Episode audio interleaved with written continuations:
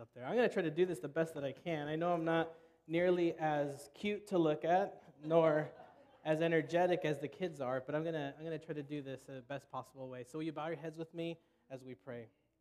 Dear Heavenly Father, we want to thank you that you've given us just an amazing week of VBS here where we've learned that no matter what happens, we can trust you. And so, Lord, now I pray that um, as we read the uh, story from Scripture, that it would enlighten us in a way that would um, continue to shape us as the stories have this week. In the name of Jesus, we pray. Amen. So, this is my very first VBS sermon, and I didn't realize it would be like this, so now I'm a little bit frazzled. I don't know where to stand. So, so I'll be trying to shift my attention between the two of you. Um, but this morning, for, for our message, there was one more story that I wanted to tell. And um, I'm hoping that you kids can follow along with the story, and I'll be asking you questions as we go. Um, but this, this sermon, in many ways, is even more important for those of you who are sitting on this side of the building, and you'll see why in just a moment. Okay, so all of you, can you look at this picture right here? How many of you, does anybody know who this is other than his name on the screen? It's Lionel Messi, um, arguably one of the best soccer players of all time. Arguably, okay? So some, all right? Now, what happened though, when he was born, or as he was growing up, he suffered from a lack of growth hormone in his body. And so the doctors told his parents that he wasn't going to be very tall. He wasn't going to be very tall. Probably they thought he's never going to be a professional, any kind of athlete, because these days you have to be pretty tall to be a professional athlete. And so Lionel Messi, he continued to practice and practice and play soccer because he loved it. And now, 20 some years later, what we find is that it was not impossible for him to become one of the greatest just because he had encountered an obstacle. You know, sometimes in our lives, we think that just because there's a difficulty in front of us or there's an obstacle, that we're not going to be able to get past it. Sometimes it seems so insurmountable that we just give up. But what we find in a simple story of this one soccer player is that no matter the obstacle that is in front of you, that anything is possible. So this is where our story begins. Now, it's, it's going to be a little bit of reading because there's no better way to tell it than this, but it is a story, and I put it up here so you can follow along with me. It's the story of a boy named Joseph.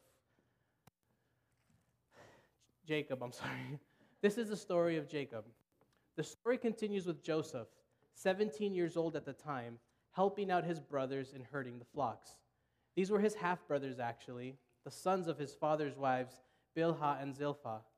And Joseph brought his father bad reports on them. So basically, how, how many of you have brothers and sisters? Do you have older brothers or younger brothers and sisters? Do they ever do any? Oh, okay. do, do they, okay, do they, okay, me, okay. Do they ever do anything that's, that's bad and you have to go tell your mom or dad? All the time. I, that was Crystal probably telling on her uh, sister Nicole here. but growing up, when our brothers and sisters did something that was bad, what, what, was, what was the one thing we would go do? We would go and tell who? mom or dad. If they hit you or they did anything mean to you, what do we do? We go and tell mom and dad. So, what was happening here is that Joseph, he, he noticed that his brothers weren't doing what they were supposed to, they were being bad. So, he comes and he tells his dad. Now, Israel, his dad, loved Joseph more than any of his other sons because he was the child of his old age.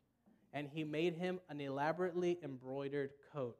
In other words, what we've come to understand is that this coat that was made for him was, was probably a coat with many different fancy colors.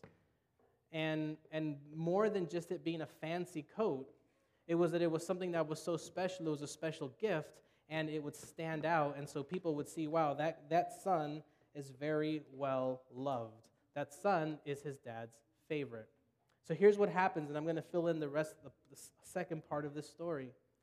What happens at this point in the story is that Joseph's dad sends him out to go and check on his brothers who had been herding sheep somewhere further away. And so, as Joseph went to see what his brothers were doing, Joseph, um, his brothers, they didn't like him very much.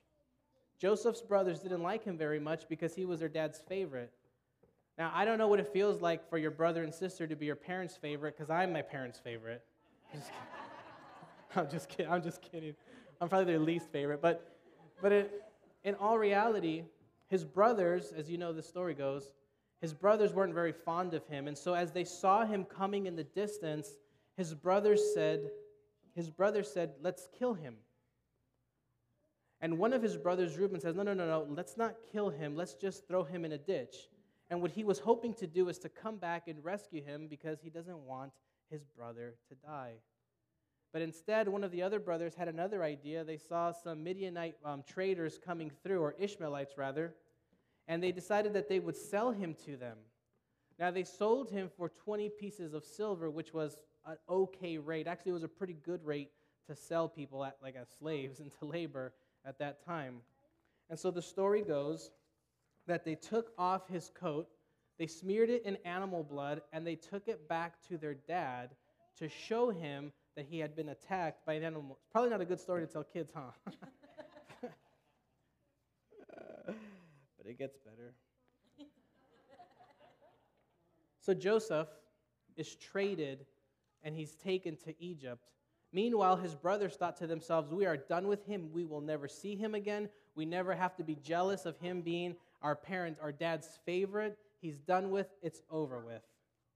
Their brothers thought that they had gotten rid of Joseph, but what they were actually doing was helping the fulfillment of a dream that he had. And this is part of the dream that we're going to get to here. When his brothers realized that their father loved him, I just skipped over this, that his father loved him more than they, they grew to hate him. They wouldn't even speak to him. But Joseph had a dream. When he told it to his brothers, they hated him even more.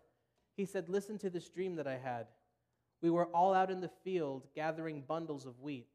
All of a sudden, my bundle stood straight up, and your bundles circled around it and bowed down to mine. His brother said, So you're going to rule over us? You're going to boss us around? And they hated him more than ever because of his dreams and the way that he talked. So, in essence, Joseph says, I had a dream, and I will rule over you one day. That's then the part where they said, Maybe we should kill him. Because nobody wants someone, your brother or sister, to rule over you, but especially you don't want your youngest to rule over you. So here's the point. Sometimes when you think that you've reached the end of the road, sometimes it's only really the beginning. Another way to put it is with every end comes a new beginning. Joseph had been sold into slavery. I don't know about you, but if that had happened to me, I would have just given up. I'm thinking, if I had been thrown in a ditch, I would have, I, would have just thought, wow, this is, this is where it all ends. And yet, what we find in Scripture time and time again is that sometimes when we reach the end, it's really only the beginning and a time for God to do something wonderful and miraculous. Many of us, when we reach this point, I think we just say, well, this is just the best that it's ever going to be. If any of you have ever experienced something extremely difficult, um, oftentimes we think this is it, this is the worst. And yet, what we find is that oftentimes those are the opportunities that God uses for us to do something mighty and miraculous. So now I'm going to go to the next part of the story. He's been traded to Egypt, and this is where we find the story. As it turned out, God was with Joseph, and things went very well with him. He ended up living in the home of his Egyptian master. His master recognized that God was with him saw that God was working for good in everything that he did. He became very fond of Joseph and made him his personal aide. He put him in charge of all his personal affairs, turning everything over to him.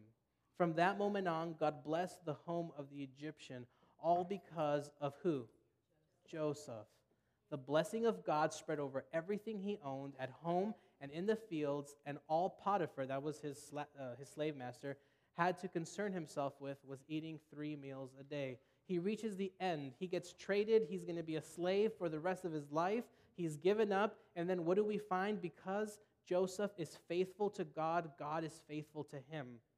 And what we find is that God prospers Joseph even in the midst of slavery. Now, it, obviously, he had a pretty good life, so he was still a servant. He was still there. He was still owned by this master but yet through that, God still prospers him because he was faithful to God. But as with every good Hollywood story, there's always a conflict. If you know the story, Joseph, um, his master's name was Potiphar, and Potiphar's wife tells her husband, Look, you've given everything to me. Everything that you have is mine. This is what she tells her husband. She goes, The only thing that you've not given me access to is Joseph. And so basically, she wants to seduce him. I can't get into too many details because we have little ones and it is church. But at the same time, she tries to seduce him. She grabs him by his, by his cloak, right, by his jacket, and, and he runs away. He says, I'm not, I'm not going to have any part in this. I'm not going to sin against Potiphar, and I'm not going to sin against God. So he literally just runs out the door.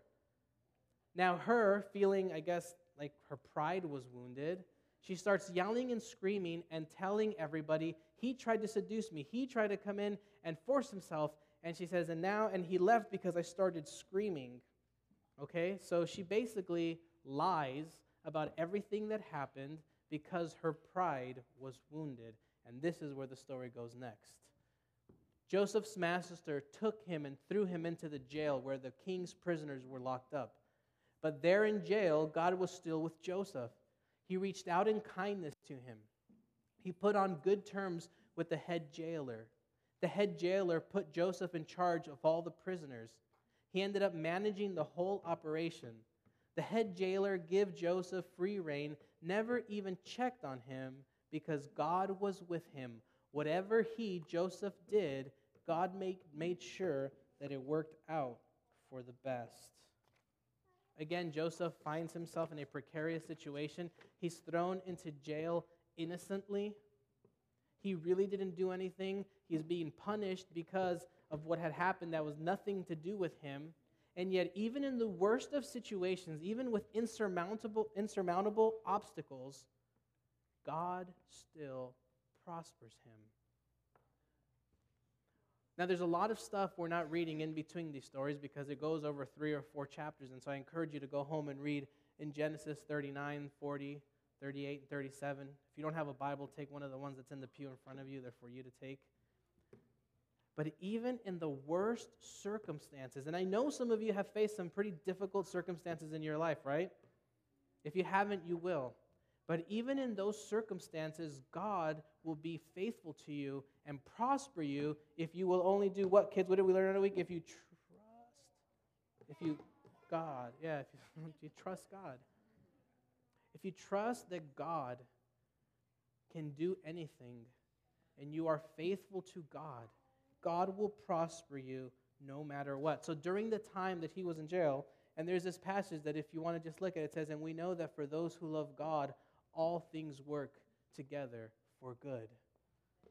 What we find is that when Joseph was in jail, there was these dreams that the Pharaoh was having, and nobody, nobody could interpret these dreams.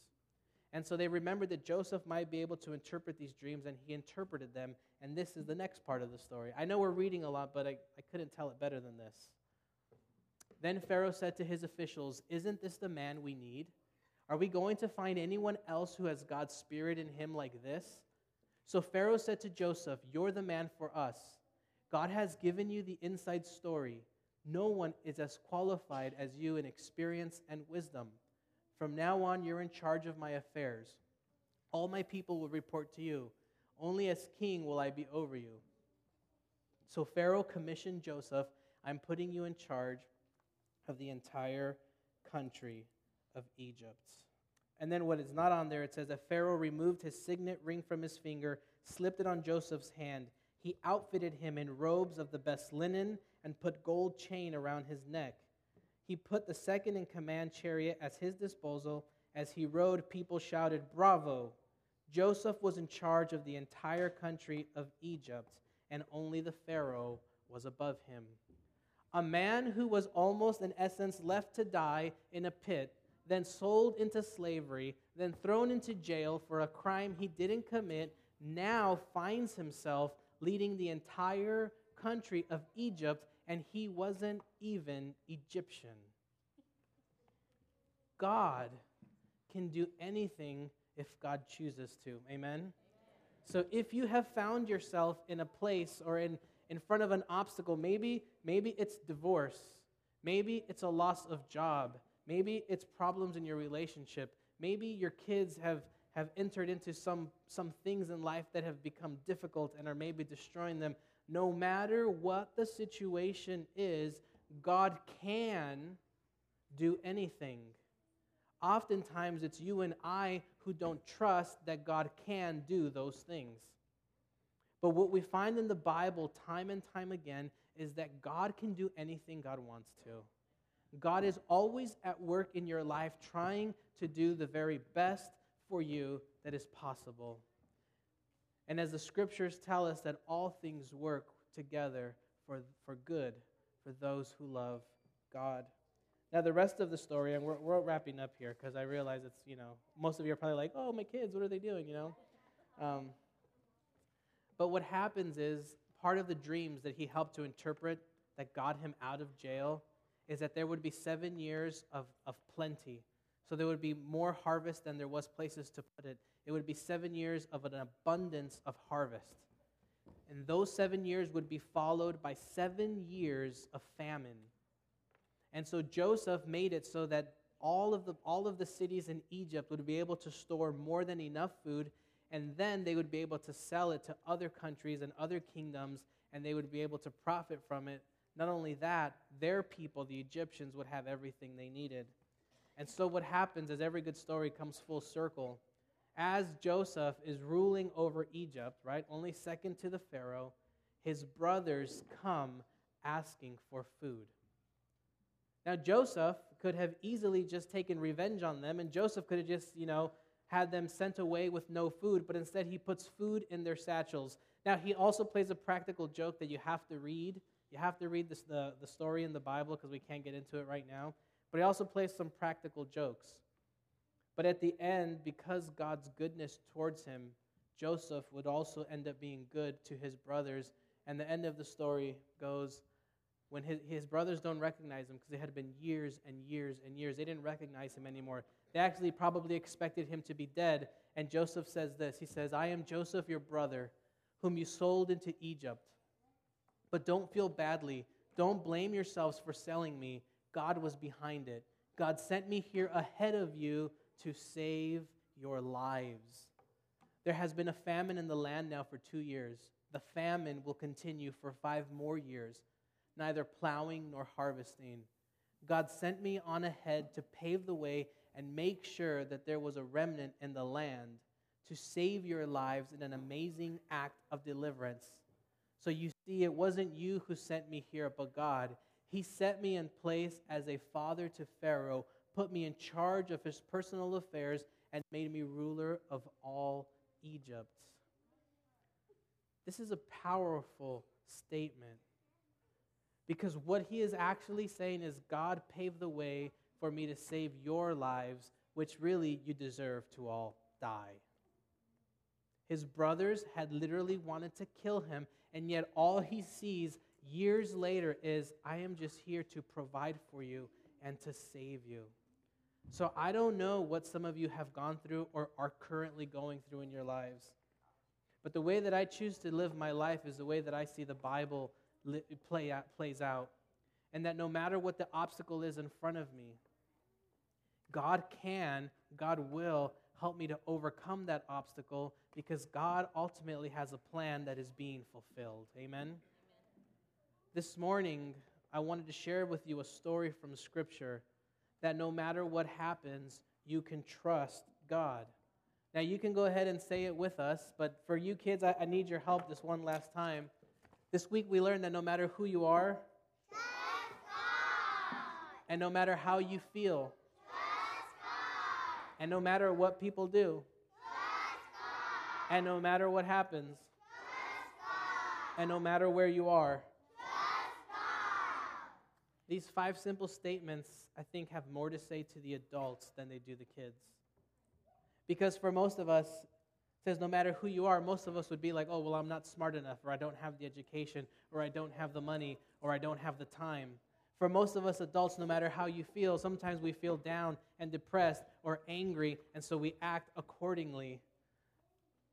Sometimes when people do things to us, right, instead of saying, no matter what people do, trust God, But as adults, sometimes what we do is, well, that person did this, and that person said that. Oh, sorry. And that person said that, and this person did this to me, so this is what I'm going to do to them. Right? Am, am, I, am, I, am, I, am I preaching here? No matter what happens, sometimes things happen to us.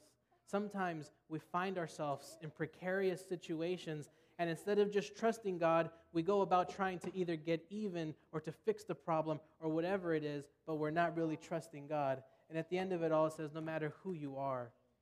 And I think sometimes, even though as kids we're taught to value ourselves and have a high self esteem, I think as adults and as time goes on, we sometimes seem to have a lower self, um, um, sense of self worth. You see, what your kids learned here this week is that no matter what, God can be trusted. And if you can find it in yourself to trust God, you will not be disappointed. Okay, because you can't argue with the story of Joseph. I mean, maybe none of you have ever been sold into slavery. Maybe none of you have ever been, uh, you know, somebody's tried to kill you. Maybe none of you have ever been in jail, right? So now your problems don't seem to be as, as difficult as Joseph's were. And yet Joseph remained connected and faithful to God. And this morning, I want to just continue to challenge you that what your kids learned here this morning, that it would become a part of your life and a part of how you choose to continue to teach them that no matter what, as difficult as things may seem, God can be trusted and God will be with you and help you to overcome any obstacle.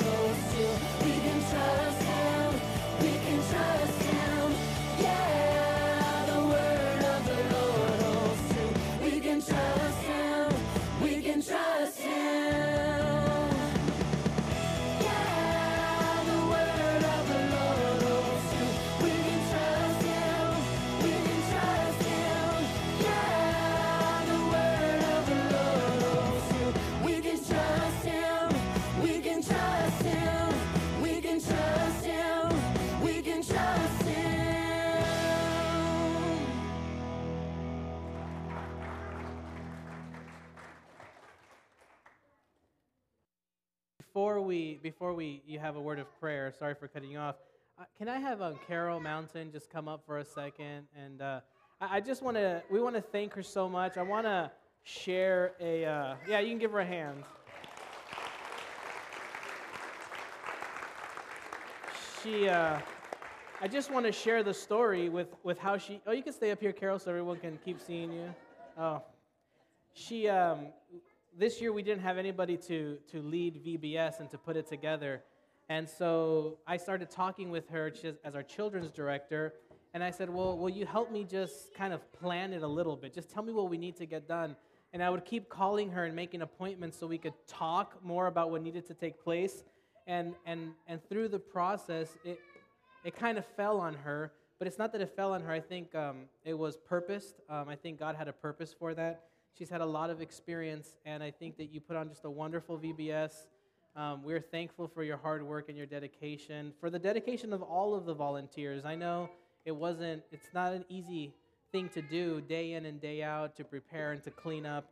And so we just want to thank you for leading us through this, and we want to thank all of the volunteers um, for, for doing this.